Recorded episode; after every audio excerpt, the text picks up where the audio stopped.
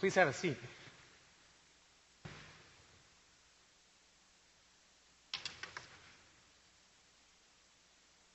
Thanks for joining us today in God's house for worship and for uh, learning as we continue our study of Hebrews. Uh, chapters 3 and 4 are what we're going to cover comprehensively in 15 minutes. No problem. Here we go.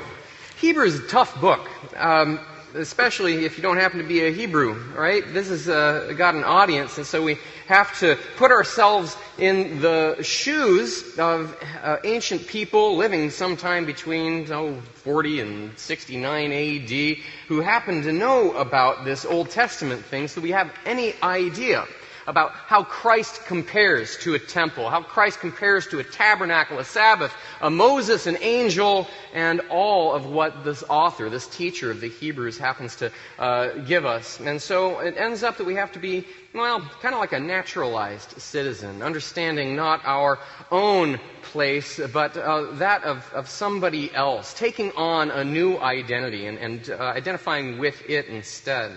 More on that maybe near the end, but I'll start with this bit from Hebrews chapter 3 and chapter 4 by inviting you to turn in the Pew Bibles that you have to page 1002, 1003, or in your other Bibles to, well, I'm not going to give you a page because I don't know which one you're going to look at. So you take a look at Hebrews uh, chapter 3, chapter 4 is where we're at. So that that's in front of us. But I have a question for you. Have you ever been woken up by the light? Uh, my, uh, my wife gets woken up by the fan and by the light in our uh, bathroom, and it is loud and it is bright, and she is grumpy. I tell you. Uh, I get woken up by the light, but it's uh, later and uh, later these days because the fall is coming, and that's going to turn into the winter, and we got that big glass door. And if left to myself without an alarm, I could probably sleep until the sun is poking out.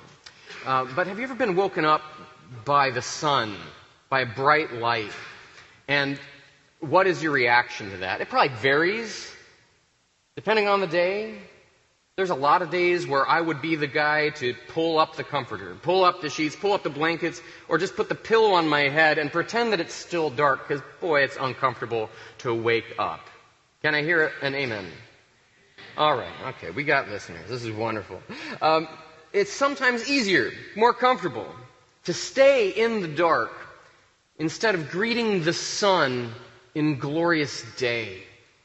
And we have a tradition in Christendom of greeting the day as children of the day instead of as children of creature comfort, creatures of self satisfaction. And in fact, this is uh, couched in embodied in one of the Psalms, a favorite psalm, a popular psalm, one that's well used over the last couple of millennia, uh, that we even include in morning prayer in our hymnals that are, are there in, in our chapel pews, uh, that, that, has a long tradition of uh, use in the Jewish world also, which is why Hebrews chapter 3 and Hebrews chapter 4 is essentially an extended exposition on this psalm. It's Psalm 95. You see it quoted here at verse 7 of chapter 3. Hebrews chapter 3, verse 7. If you're reading along with me, I'm reading from the English Standard Version. Uh, the author of the Hebrews says, Therefore, as the Holy Spirit says, Today, if you hear his voice, do not harden your hearts, as in the rebellion on the day of testing in the wilderness, where your fathers put me to the test and saw my works for 40 years. Therefore I was provoked with that generation and said, They always go astray in their heart and have not known my ways. As I swore in my wrath, they shall not enter my rest. That's the very end of Psalm 95. But as I say, we have a long tradition in the West of greeting the sun with this psalm. Benedict of Nursia, the 6th century monk from Monte Cassino that founded a monastery, he named it after himself, St. Benedict's monastery, and all the monks named themselves after him. All the Benedictine monks followed a certain rule, a regulation, how to live a life as a monk way back 1500 years ago. And part of that rule was all the psalms that you had to sing together every single day. And they'd get through all 150 Psalms every single week so that by the time that you were in the monastery for about a month, you had, you know, the entire book of Psalms memorized. Imagine that. And a few of those you said every single day as well. Psalm 95 and Psalm 3 were the Psalms that you sang together every single day that you woke up.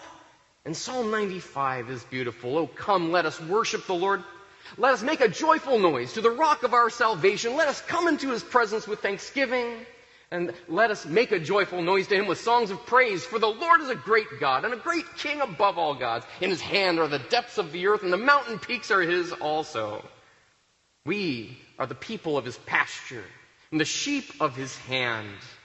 A glorious song of creation, a glorious song of new creation, a glorious song of a rest, a Sabbath, a day to enjoy the Lord that lasts forever, a day, a rest, the sun that wakes us up. So today, it goes on in Psalm 95, today, if you hear his voice, do not be the child of creature comfort. Do not be the child of self satisfaction. And do not be the one who is of the Israelites that Moses led out into the desert that said, This isn't comfortable anymore. This is not satisfying. What's with all the manna? Yeah, I know it's a free meal, but can we get a little meat? Yeah, I know we got God's provision and the shoes aren't wearing out and the clothes are still on our backs and we don't have to go shopping, but I really would love some of those crocodile nuggets and remember the garlic. Today, if you hear his voice, do not harden your hearts as they did at Massah, as they did at Meribah, and I swore in my anger that they would not enter my rest into my new day, into my new creation, into my new sun. What a glorious psalm. And Hebrews chapter 3 and chapter 4 is essentially a Bible study on that psalm. But it takes as given that there's salvation. That there's salvation for the people of Israel. And who led the people of Israel out of Egypt? It was Moses. That's a saving act. It's the most important salvation act of the entire Old Testament, and Moses is a savior. Moses is their king. Moses is their prophet, and Moses is their priest. And the promised land is great. But, dear friends in Christ, Moses is a shadow of a prophet and a priest and a king and a savior to come. And the promised land flowing with milk and honey, that's a shadow of what is to come. Dear friends who love Moses, Jesus is bigger. Jesus is superior. In as much as his priesthood, in as much as his prophecy, even as much as the promised land that he draws us to is bigger and better and more eternal would you rather just have the Sabbath? Would you rather just have the Sabbath the way that the critics of Jesus wanted the Sabbath in his time and place? Let's recall what Jesus had to deal with with those critics who were talking about the Sabbath. This is in Matthew chapter 12. This is on page uh, 816, 817 if you're following along in your Pew Bibles in the English Standard Version. Matthew chapter 12. You know how Jesus did things on the Sabbath? At that time, beginning of the chapter, Matthew 12, Jesus went through the grain fields on the Sabbath and he picked some food and he ate it. He was doing work, see. And verse 2, the Pharisees said, Look, your disciples are doing what is not lawful to do on the Sabbath. And Jesus says, Knock it off. That's how David did things. Hmm. Verse 5 Have you not read in the law how on the Sabbath the priests in the temple profane the Sabbath and are guiltless? Verse 6 I tell you something greater than the temple is here. And if you had known what this means, I desire mercy, not sacrifice, you would not have condemned the guiltless, for the Son of Man is Lord of the Sabbath. The Sabbath. The Sabbath, not just the seventh day of the week, not just Saturday, not just a day to refrain from doing the wrong thing and try to do the right thing and tip your hat to God and hope you can get through the other 83% of your week the right way. 84%, sorry. Where's my math majors at? Correct me. But the Sabbath, the Sabbath that the Son of Man is Lord of, the Sabbath that has no end, the Sabbath that had a beginning when God rested from all the creating that He had created, day seven, and then the dawn of a new and glorious day, the eighth day, that has no evening like the other ones did. A new day, the day that's eternal, the eternal Sabbath. Take a look at how Jesus talks about this in Luke chapter 13 in your Pew Bibles. This is on page 872, 873. There's a woman with a disabling spirit, and Jesus is so bold as to heal her on the Sabbath. Verse 12 of Luke chapter 13 Jesus saw her, called her over, said to her, Woman, you are freed from your disability. He laid his hands on her. There's six days to do healing. The HMO doesn't pay on the Sabbath, Jesus. The Pharisees are angry. And the Lord answered the way he did in Matthew when he said, If your sheep falls in a pit, don't you go get the sheep? This one. Does not each of you on the Sabbath untie his ox or his donkey from the manger and lead it away to water? You do what's right on the Sabbath. He's not above getting your ass out of a pit on the Sabbath. Ever get your ass in a pit? It's the pits. You bet your bottom dollar. The Sabbath. Jesus is Lord of the Sabbath. Because the Sabbath is bigger than his critics think. The Sabbath is bigger than the Pharisees think. The Sabbath, dear friends in Christ, is bigger than you think because it's not just a when. It's not just the Saturday to come. It's not just the one day a week you set aside to worship the Lord. It's not just a time, it's a place. And it's not just a time and a place, it's a person. It's not just political boundaries of Canaan and the promised land. No, it's a kingdom that lasts forever. It's a person.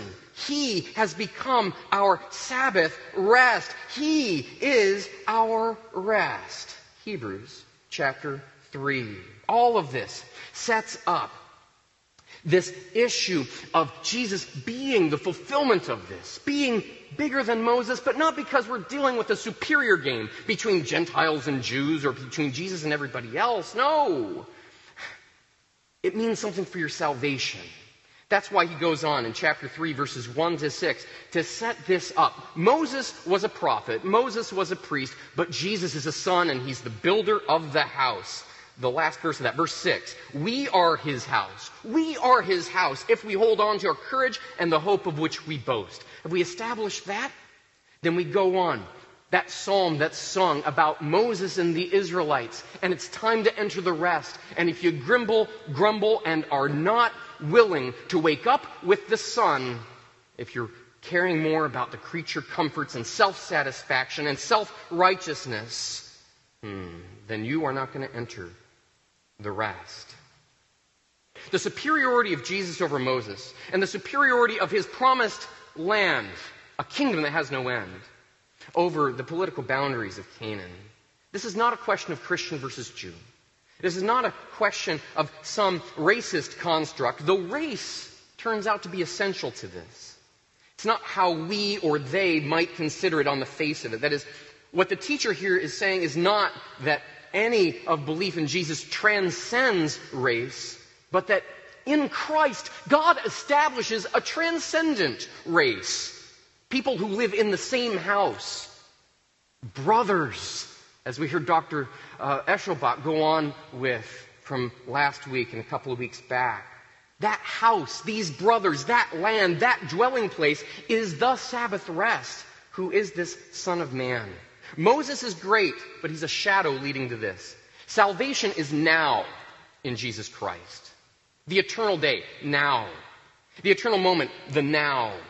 In the eternal now, this new day of creation, today is the day. So focus with me in this text on just a couple of more verses. Verse 13. I'm in Hebrews chapter 3, verse 13. And what does it say here? Hebrews chapter 3, verse 13. I told you to turn to it and I closed my Bible. Sorry, I'm finding it. Hebrews 3, here it is. 313. But exhort one another, brothers, housemates, roommates. Exhort one another every day, as long as it is called today, when we still have a today. Mm.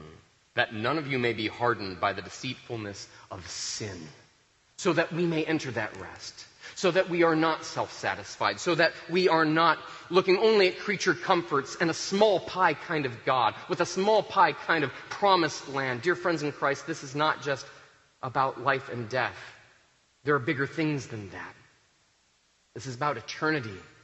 This is about a Sabbath. This is about you and us and Jesus. This is why he goes on in a later portion, Hebrews chapter 10, to say, because all this is true, let us not give up meeting together as some are in the habit of doing, but let us spur one another on toward love and good deeds, all the more as you see the day. Today? Tomorrow? Now, as you see the end approaching, as you see the day approaching. We need to encourage one another to be children of this rest, children of this sun, children of this light. Finally, verses 16 to 19. Follow along with me and focus here. Page 1002 in your Pew Bible. Hebrews chapter 3, verses 16 to 19. For who were those who heard and yet rebelled? Guess what? They were Jews. Guess what? They were saved. in your salvation, do you rebel? In your salvation, do you say, thank you, but no thank you? I'll take the crocodile nuggets. In your salvation, encourage one another. Who were those who heard and yet rebelled? Was it not all those who left Egypt? All the saved? All the redeemed? And with whom was he provoked for 40 years? All of them. Even Moses, recall. Was it not those who sinned, whose bodies fell in the wilderness, and to whom did he swear that they would not enter his rest, but to those who were disobedient? So we see that they were unable to enter because of unbelief. Chapter 4. Therefore, while the promise of entering his rest still stands, when does it stand? Today. Not tomorrow. Today. Let us fear lest any of you should seem to have failed to reach it. For good news came to us, and it came to them, and we have an example. Dear friends in Christ, it's coming to us daily in the Word of God. It comes to us with every delivery of the person and work of Jesus Christ in His holy word, in your ear hole, in your eye hole, in your mouth hole. That's why God gave you holes in your face. To receive this word. Mm. For we who have believed enter that rest. We, children of the light, are you part of that transcendent race? Not what you see. Mm-mm but the promise that you see with your ears, the promise that you hear Christ delivering to you that says, I have a promise for you. Verse 3 We who have believed enter that rest, as he has said, As I swore in my wrath, they shall not enter my rest, although his works were finished from the foundation of the world. For he has somewhere spoken of the seventh day in this way God rested, and again, they shall not enter my rest. Verse 6 Since therefore it remains for some to enter it, those who formerly received the good news failed to enter because of disobedience, again he appoints a certain day to get in, to naturalize, to become one of these faithful Hebrews promises. Dear friends in Christ, when is that rest? Today. Where is that rest? In Christ. Who is that rest? Even Jesus Christ. Verse 9, final verse. So then there remains a Sabbath rest for the people of God. For whoever has entered God's rest has also rested from his works as God did from his. There remains a rest for the people of God. There remains a rest for you, dear child of God, but that rest is not a weekend coming. That rest is not just a when, not just a location. That rest is a who. That rest is Jesus Christ. Trust in Him. Trust His promise. And trust also that next week Dr. Mueller is going to come and clean up my mess. Let's pray together.